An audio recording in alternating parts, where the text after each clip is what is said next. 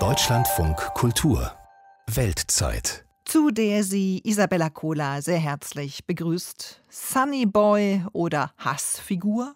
Schreibt der Boulevard über Gavin Newsom, den einst so beliebten demokratischen Gouverneur von Kalifornien. Status heute nicht mehr so beliebt und vielleicht auch bald nicht mehr Gouverneur. Eine Petition für seine Ablösung gibt es auf jeden Fall schon. Die Quittung für politisches Corona-Chaos, drei Lockdowns inklusive. Wir sehen, dass mehr Leute ins Krankenhaus kommen. Die Belegung auf den Intensivstationen nimmt langsam zu.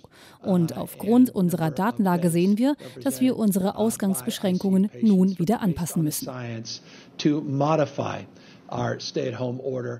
Das sagte Newsom vor knapp über einem halben Jahr, als die Fallzahlen nach einer Lockerung mal wieder anstiegen.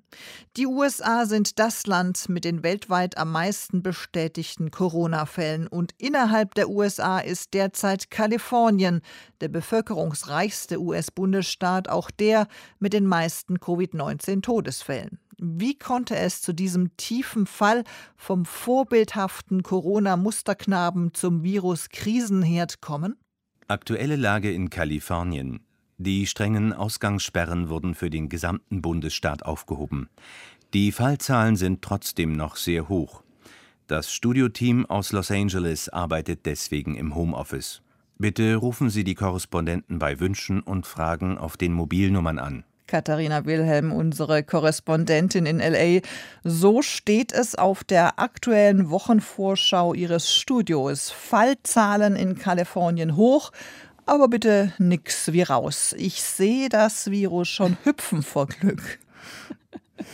Ja, ich fürchte schon, nicht nur das Virus, sondern vor allem seine vielen Geschwister, die ganzen Mutationen. Ja, also es ist so ein bisschen der Konflikt, in dem man natürlich hier auch arbeitet. Wir sind im Homeoffice. Als Korrespondenten wollen wir aber natürlich auch immer viel raus. Und das ist natürlich jetzt seit, naja, fast einem Jahr unser Problem. Hohe Fallzahlen und man muss sich selbst schützen, aber man muss natürlich auch raus, um sich das Ganze anzuschauen. Und wer hat das jetzt so entschieden, dass die Ausgangssperren in großen Teilen aufgehoben werden, wo doch die Fallzahlen noch so hoch sind? Also das äh, war der Gouverneur Gavin Newsom, der beruft sich da natürlich auf die aktuellen Zahlen. Er sagt immer, wir vertrauen der Wissenschaft. Und es ist so, wenn man sich die blanken Zahlen anschaut, wir hatten im Januar etwa teilweise 40 bis 50.000 Fälle für den gesamten Bundesstaat. Man kann sich das mal ganz gut merken. Für Kalifornien sind 40 Millionen Einwohner etwa. Das ist so die Hälfte der Bundesrepublik Deutschland. Also wahnsinnig hohe Fallzahlen. Und jetzt sind wir auf einem Niveau runter von etwa ja, 15 bis 10.000 Fällen am Tag. Also ist natürlich die Kurve extrem nach unten gegangen. Trotzdem ist das Niveau immer noch sehr, sehr hoch. Aber er ist getrieben worden natürlich auch von dieser Abwägung, wann muss sich die Wirtschaft auch wieder öffnen. Und äh, das sind Überlegungen, die wir ja auch in Deutschland ständig haben, weil eben sich verschiedene ja, äh, Gewerke da beschweren und sagen, wir müssen eben auch wieder arbeiten gehen, wir bekommen finanzielle Probleme. Und das war jetzt, glaube ich, die Abwägung zu sagen, hey, die Kurve scheint runterzugehen, also versuchen wir eben wieder ein bisschen Normalität ins Leben zu bringen. Die Kurve geht runter, aber dieses Auf- und Zuspiel kennt man in Kalifornien vom März, vom Juli, vom Dezember. Stellt sich nicht so langsam auch Ärger in der Bevölkerung ein? Ja, also nicht nur langsam. Es gibt natürlich immer einen starken oder einen größeren Teil der Bevölkerung, der am Anfang gesagt hat, wir stellen uns hinter Gavin Newsom, die diese Maßnahmen auch gut fanden. Also Kalifornien galt ja auch als Vorbild, weil die relativ früh und sehr strikt reagiert haben. Und dann gibt es natürlich in der Bevölkerung auch den Teil der republikanisch Wählenden, die immer etwas kritisch eingestellt sind gegen den Demokraten hier, Gavin Newsom, die von vornherein gesagt haben, wir unterstützen das nicht, wir wollen keine Masken tragen, wir wollen die Geschäfte aufhaben. Also diese Reibereien gab es schon immer. Und ich glaube aber mit diesem Auf und Zu und auch diesen etwas undurchsichtigen Regelungen, die uns hier begegnen, hat er größere Teile der Bevölkerung nun gegen sich aufgebracht. Und das ist interessant, weil er jetzt auch politisch deswegen ziemlich unter Druck steht. Also nicht nur viele Klagen von unterschiedlichsten Gewerkschaften gegen ihn, sondern eben, weil sogar sich Teile der Demokraten mittlerweile gegen ihn stellen auf verschiedenen Ebenen, weil er da einfach ja Mist gebaut hat. Man kann es nicht anders nennen. Der einstige Sunnyboy Newsom hat Mist gebaut und mittlerweile ist er nicht nur umstritten, sondern es geht schon regelrecht um seine Karriere, oder? Ja, genau. Also es gab nicht wenige, die gedacht haben, dass der irgendwann im Weißen Haus landen könnte. Wer den nicht so vor Augen hat, der hat graue, längere Haare nach hinten gekämmt, so ein bisschen geschniegelt, ein Gewinnerlächeln, also so ein bisschen der amerikanische Posterboy der Politik, so ein, ja, ein bisschen geschniegelter Politiker, aber eben sowas mögen die Amerikaner ja gerne. Das sah eigentlich alles ganz gut für ihn aus und dann gab es vor allem einen Besuch eines französischen Nobelrestaurants in Nordkalifornien. Da ist er dann mit einigen Freunden, Bekannten und auch Lobbyisten zusammengekommen, eine große Gruppe und das inmitten der Pandemie. Es war zwar ein Außenbereich, das war in der Tendenz noch erlaubt, sich da zu treffen, aber er hat ja immer wieder dafür geworben, zu Hause zu bleiben, nicht rauszugehen, nicht essen zu gehen. Und dann sind diese Fotos aufgetaucht von eben dieser illustren Runde und das hat ihm mehr oder weniger politisch hier das Genick gebrochen. Wie sieht es aktuell jetzt eigentlich in Kalifornien aus? Gibt es nun einen Lockdown noch oder nicht? Nee, also diesen strengen Lockdown gibt es nicht mehr. Wir sind jetzt wieder in der Phase, dass wir nach äh, Farben sortiert sind. Also je dunkler, desto schlechter. Wir sind jetzt hier in dunkellila zum Beispiel in Los Angeles. Das ist besonders schlecht. Und dann geht es eben weiter rot, gelb und so weiter und so fort. Dann ist es etwas besser. Und nach diesen Farben orientiert sich, was zu und was offen hat. Wie hat sich denn Ihr persönlicher Alltag mit Corona in LA verändert? Sie leben ja jetzt mit Ihrer Familie seit anderthalb Jahren in Kalifornien und haben auch ein kleines Kind. Mm, genau. Hat sich natürlich viel verändert. Also ich bin jetzt seit knapp einem Jahr regelmäßig im Homeoffice. Das heißt, ich bin nur etwa einmal in der Woche gehe ich tatsächlich in unser Studio, was wir ja auch immer noch haben hier. Und ansonsten bin ich zu Hause, was, glaube ich, mein Sohn erstmal gut findet, dass er seine Mami öfter sieht, was natürlich seine eigenen Schwierigkeiten mitbringt, äh, sich da irgendwie auch abzuhalten abzugrenzen zu Hause. Ich sitze jetzt zwar hier in der Garage, umgebaute Garage ist jetzt hier das Homeoffice, das ist ganz gut, aber man muss sich natürlich dann immer ein bisschen zwingen, dieses Familienleben auch vom Arbeitsleben zu trennen und Homeoffice, ich glaube, das kennen viele, das bedeutet nicht unbedingt, dass man weniger arbeitet, sondern dass man die Arbeit einfach viel schlechter hinter sich lassen kann und dass man dann immer noch mal rüber tapert, irgendwie in des Nächtens und dann noch mal für die ARD berichtet. Das, das passiert einfach viel. Und generell war es für uns eine große Umstellung, gerade zu Beginn. Da hat die Kita zugemacht, vier Monate lang. Und das ist natürlich eine Herausforderung und eher für meinen Mann nochmal, der eben zu Hause ist, der Hausmann ist und der sich vor allem um unseren dreieinhalbjährigen Sohn kümmert. Aber klar, ich glaube, alle Familien verstehen, was ich damit meine. Es ist halt einfach eine Herausforderung, mhm. das dann noch irgendwie nebenbei zu wuppen. Aber mittlerweile sind fast alle Kitas wieder offen. Ist das angesichts der Fallzahlen nicht sehr leichtsinnig? Ja, es ist interessant. Also es ist ein anderes System hier grundsätzlich in den USA erstmal. Äh, viele Kitas sind ja privat organisiert. Das heißt, da hat der Staat nicht so sehr die Hände im Spiel und die durften nach CDC, also das ist ja die Gesundheitsbehörde, hier auch wieder öffnen seit dem vergangenen Sommer. Aber unter ganz, ganz strengen Auflagen. Und die sind unter anderem, dass die Kinder ab dem Alter von zwei Jahren eine Maske tragen. Großer Unterschied zu Deutschland. Ich glaube, da ist Maske tragen erst ab sechs oder sieben Jahren erforderlich. Das müssen die Kinder hier aber tun, in der Kita, aber auch draußen auf dem Spielplatz. Dann wird dreimal am Tag Fieber gemessen. Die Kinder müssen auch das Spielzeug regelmäßig abwaschen und es sind halt einfach unglaublich strenge Maßnahmen.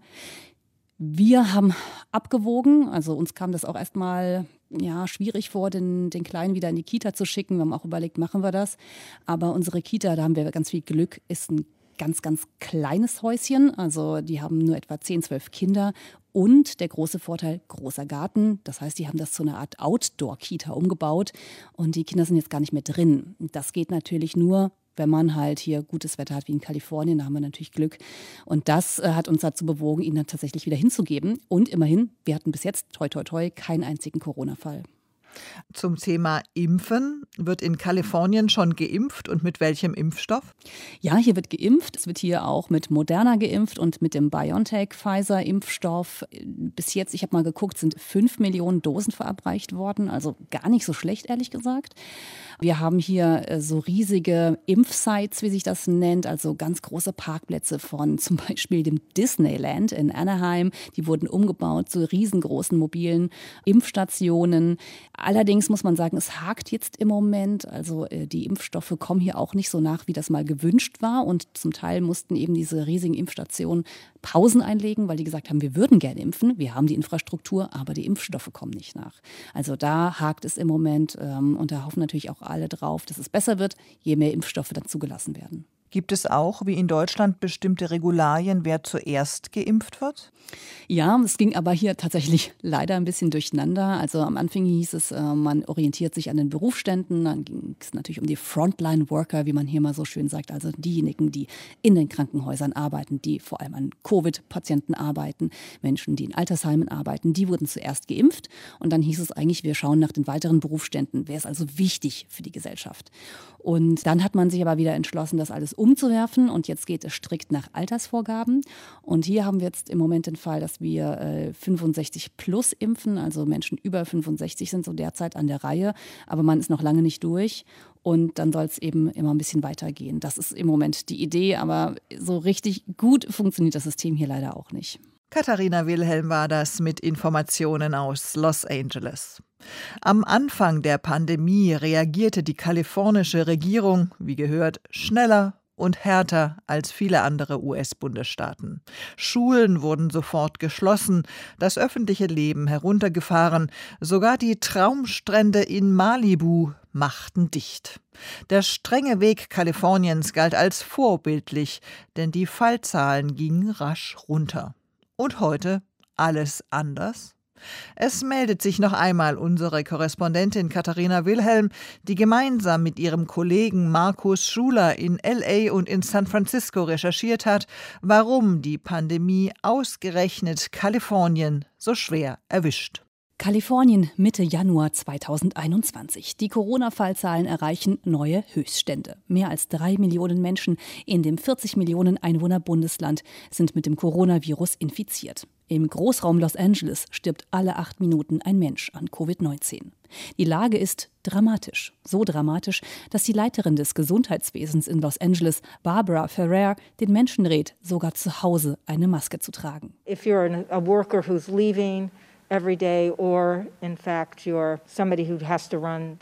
Sie jeden Tag rausgehen, um zu arbeiten oder um die Einkäufe zu erledigen, raten wir, die Maske anzubehalten. Es sorgt für eine extra Portion Sicherheit und hilft, die Fallzahlen zu verringern. Gemeint sind damit vor allem Haushalte, bei denen mehrere Generationen unter einem Dach leben. Mit Menschen jenseits der 80, die besonders gefährdet sind, dass Corona sie töten könnte. Viele Menschen in Kalifornien hatten sich das vor Monaten kaum träumen lassen. Der Sonnenstaat stand mit relativ niedrigen Fallzahlen im Vergleich zum Rest der USA gut da. Heute hat sich das Bild verändert. Kalifornien ist mittlerweile der Staat der USA mit den meisten Covid-19-Todesfällen. Fast 45.000 Menschen sind hier der Krankheit bereits erlegen. Die deutsche Epidemiologin Beate Ritz von der Universität UCLA, die seit 25 Jahren in Kalifornien lebt, sagt, dass die Pandemie vor allem den Großraum Los Angeles so erwischt hat, das sei eigentlich nicht erstaunlich. Man sehe durch Corona überdeutlich die krasse Schere zwischen arm und reich, zwischen Weißen und den Schwarzen sowie Latino-Einwohnern in Kalifornien. Also wir wissen, dass Weiße im Durchschnitt einen höheren Lebensunterhalt haben, mehr Fläche, mehr Wohnfläche haben, aber auch andere Art von Arbeit. Wirklich, es macht einen riesen Unterschied, wenn man im Büro arbeitet oder im Management arbeitet. Dann kann man die Arbeit mit nach Hause nehmen, man kann sie über Zoom machen wenn man wie viele der Latinos und der Schwarzamerikaner im Service-Sektor arbeitet, die Arbeit kann man nicht mit nach Hause nehmen. Und besonders die Latino-Gruppen sind dafür bekannt, dass sie auch kulturell sehr zusammenhalten. Und wenn die etwas nach Hause bringen, dann bringen sie es nicht zu einer Person oder vielleicht zwei, dann bringen sie es zu dem ganzen Haushalt. Epidemiologin Beate Ritz erforscht den Zusammenhang zwischen Krankheiten und sozialen Strukturen. Neben beengten Wohnverhältnissen und Jobs, bei denen Kontakt mit vielen anderen Menschen unvermeidbar ist, verschärfe das unfaire Sozial- und Gesundheitssystem in den USA die Lage zusätzlich. Zum Beispiel für Menschen, die in Jobs arbeiten, mit denen sie keinen Anspruch auf Arbeitslosengeld oder eine Krankenversicherung haben. Also man hat dann weniger Krankenversicherung, man traut sich nicht, äh, den Arzt zu sehen, wenn man Symptome hat. Man traut sich auch nicht von der Arbeit wegzubleiben, wenn man Symptome hat. Die Ungleichheiten in der Verteilung, in der sozialen Sicherheit tragen da ganz groß zu bei. Besonders gravierend sei die Situation für alle, die ohne Dokumente in den USA lebten, die ohnehin schon aus dem Raster fielen. Anders sieht es aus für Vollzeitangestellte oder Selbstständige. Sie können in Kalifornien finanzielle Unterstützung erhalten, zum Beispiel in Form von Krediten. Trotzdem, das Auf und Ab der Öffnungen und Schließungen von Geschäften, Reise- und Ausgangsbeschränkungen, die die Kalifornier seit März erleben, bedeutet für viele erheblichen Stress, eine große finanzielle Unsicherheit. So erlebt es auch Friseurin Tina Weissauer, die in Santa Monica einen kleinen Salon betreibt. I lost at least half of my clientele with this pandemic and we invested in air purifiers and we Ich habe seit Beginn der Pandemie die Hälfte meiner Kunden verloren. Ich habe investiert in Luftfilter. Wir haben uns an alle Auflagen gehalten. Da wurden wir wieder gezwungen zu schließen. Zwischendrin habe ich vier Monate die volle Miete bezahlt, tausende Dollar, ohne zu arbeiten. Jeden Tag frage ich mich, ist es das wert? Seit einigen Tagen darf Tina Weissauer wieder arbeiten. Ende Januar hat der kalifornische Gouverneur Gavin Newsom die sogenannte Stay-at-Home-Order aufgehoben, also die strengen Ausgangsbeschränkungen, die teilweise auch zu Reisebeschränkungen innerhalb des Bundesstaates geführt haben. Gavin Newsom steht unter Druck. Kalifornien ist innerhalb der USA eine große Wirtschaftsmacht, aber viele Industriezweige und Branchen leiden. Gouverneur Newsom muss abwägen zwischen wirtschaftlichen Interessen und der öffentlichen Gesundheit. Viele Gewerkschaften haben Newsom bereits verklagt. Sie fordern die Öffnung der Betriebe. Der Autobauer Tesla beispielsweise hat sich gerichtlich gegen ein Arbeitsverbot durchgesetzt. Und die milliardenschwere Filmindustrie hatte zuletzt den besonderen Status essentiell, also für die Grundversorgung wichtig erhalten, was den Filmstudios ermöglichte, weiterzuarbeiten, im Gegensatz zu vielen anderen Branchen. Unfair findet das Tina Weissauer. Am Filmset in Hollywood hätte die Friseurin seit Monaten ohne Probleme arbeiten dürfen. Set, Viele Regeln, so beklagt sie, seien undurchsichtig. Der kalifornische Gouverneur bekommt diese Unzufriedenheit zu spüren. Es gibt eine Petition für seine Abberufung. Wenn diese genug Stimmen erhält, könnte es sogar zu Neuwahlen kommen. Pandemieforscher wie John Swartzberg von der Universität UC Berkeley warnen vor einem schnellen Ausstieg aus dem Lockdown. In Kalifornien seien die Fallzahlen deshalb so schnell gestiegen, weil man zu schnell gelockert habe. We've relaxed too soon, both with the first surge and the second surge of cases. John Schwarzberg, der in Berkeley nahe San Francisco lebt, sagt, Kalifornien sei ein gespaltener Bundesstaat, was Corona angeht. Die Pandemie sei sehr unterschiedlich verlaufen. Das liege auch an Erfahrungen mit anderen Gesundheitskrisen. Wenn wir nach Nordkalifornien schauen, dann existiert dort ein deutlich besseres Verhältnis zwischen den Gesundheitsämtern und der Politik. Das geht zurück auf die Zeit, in der in der Bay Area die AIDS-Krise begann. Neben New York war San Francisco in den 80er Jahren das Epizentrum der HIV-Epidemie. Die Erfahrung mit AIDS habe San Francisco und den umliegenden Kommunen im Kampf gegen Covid-19 sicherlich einen Vorteil verschafft, ergänzt Professor George Rutherford, Epidemiologe an der Universität von San Francisco. San Francisco hatte einen großen Vorteil, weil sowohl die Gesundheitsämter als auch viele Mediziner an den Universitäten auf ihre Erfahrungen aus der AIDS-Pandemie in den 80er und frühen 90er Jahren zurückgreifen konnten. Ich selbst bin 1985 von der Gesundheitsbehörde CDC nach San Francisco gekommen und habe viele Programme gestartet. Dieses Know-how ist uns jetzt zugute gekommen. Obgleich San Francisco nach New York zu den dicht besiedelsten Städten der USA gehört, blieb die Zahl der Verstorbenen pro 100.000 Einwohner deutlich unter den Werten von Los Angeles.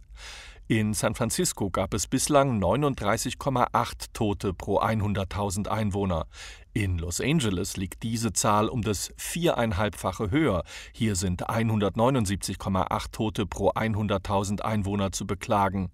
Man habe es geschafft, sowohl die Zahl der Toten als auch die intensivmedizinischen Fälle niedrig zu halten, sagt Rutherford. Schon Ende Februar habe die Bürgermeisterin von San Francisco, London Breed, den Notstand erklärt. Am 16. März haben dann alle Landkreise der Bay Area eine Ausgangsbeschränkung verhängt. Die sechs Gesundheitsämter haben gemeinsam agiert. Erst eine Woche später hat der Gouverneur des Bundesstaates diese Maßnahme für den gesamten Staat angeordnet. Damit konnten wir die Übertragungsraten gleich von Anfang an niedrig halten. Dass die Infektionszahlen nicht so stark angestiegen sind wie im Süden des Bundesstaates rund um Los Angeles, liegt auch an der Infrastruktur des Staates. In der Bay Area ist das Silicon Valley beheimatet. Dort haben große Tech-Unternehmen wie Google, Apple oder Facebook ihren Sitz. Büroarbeitsplätze überwiegen. Die Umstellung auf das Homeoffice ist den Hunderttausenden Beschäftigten im Silicon Valley vergleichsweise leicht gefallen, sagt die aus Deutschland stammende und jetzt in Palo Alto lebende Managerin Katharina Borchert. Tech-Unternehmen haben größtenteils die Technologie, die man dafür braucht, ohnehin schon im Haus gehabt, hatten reichlich Erfahrungen damit, sind es gewohnt, über Videokonferenz mit Teams in anderen Städten oder auch anderen Ländern und Zeitzonen zu arbeiten jeder Mitarbeiter hat einen Laptop und konnte schon immer mal tageweise von zu Hause aus arbeiten. Also da waren sowohl die Technologie als auch die Teamfähigkeit größtenteils schon vorhanden. Die Technologieunternehmen gehören zu den Industriezweigen, die wie kaum ein anderer Bereich von der Pandemie profitiert haben. Seit Monaten melden Konzerne wie Google, Apple oder Facebook einen Quartalsgewinn nach dem anderen. Doch die schöne Welt des Silicon Valley scheint ihre Strahlkraft zu verlieren. Tausende haben in den vergangenen Monaten den Sonnenstaat für immer verlassen. Vorgemacht haben es Unternehmen wie Oracle, Palantir oder Hewlett Packard Enterprise. Sie alle sind in andere Bundesstaaten umgezogen. Hauptgrund die hohen Steuern. In San Francisco sind es noch dazu die hohen Mieten und die steigende Kriminalitätsrate. Viele Unternehmen sind dazu übergegangen, es ihren Angestellten zu überlassen, ob sie im Büro oder von zu Hause aus arbeiten wollen. Ein großer Teil der Probleme, die Kalifornien oder vor allen Dingen der Silicon Valley traditionell hat, die sind ja nicht weggegangen wegen der Pandemie. Die Lebenshaltungskosten sind immer noch unglaublich hoch, obwohl jetzt zum ersten Mal seit Ewigkeiten die Mieten wieder ein bisschen gesunken sind aber man kriegt ja verhältnismäßig wenig Wohnraum für sehr, sehr viel Miete. Die Steuern sind die höchsten im ganzen Land. Und man muss sowohl das Silicon Valley und Kalifornien schon sehr lieben und wirklich sehr viel Geld verdienen, um hier dauerhaft leben zu wollen. Und die Pandemie hat gezeigt, dass es eben doch nicht die Verpflichtung geben muss, unbedingt ins Büro zu gehen. Auch wenn Kalifornien jetzt eine groß angelegte Impfkampagne gestartet hat, das Virus bleibt im Vorteil. Es mutiert und kann sich so noch schneller ausbreiten, meint der Epidemiologe John Swartzberg von der Universität Berkeley. Mindestens zwei neue Stränge sind hier in Kalifornien gefunden worden. Der eine wird in Verbindung gebracht mit einem großen Corona-Ausbruch in einem Krankenhaus in San Jose. Die neuen Varianten sind gar nicht so neu. Sie wurden früh gefunden, haben aber zunächst keine so große Rolle gespielt. Es gibt neue Ergebnisse, die uns zumindest sagen, dass sie sich verbreitet haben. Die Mutationen spielten eine immer größere Rolle beim Kampf gegen Corona, sagt Mediziner Swartzberg. Hauptproblem, in den USA werde viel zu wenig auf Mutationen getestet. We're doing a small fraction of 1% wir testen nur etwa ein Prozent unserer Proben auf Mutationen. In Großbritannien sind es 10 bis 20 Prozent. Wir wissen nicht, wie sehr sich die Mutationen verbreitet haben, seien es die aus Großbritannien, Brasilien, aber sie sind alle hier. Fest steht zumindest eines, der Kampf gegen das Coronavirus in Kalifornien ist noch lange nicht zu Ende. Vom Vorbild zum Krisenherd. Kalifornien und Corona. Katharina Wilhelm und Markus Schuler berichteten für die Weltzeit. Und Isabella Kohler bedankt sich fürs Zuhören.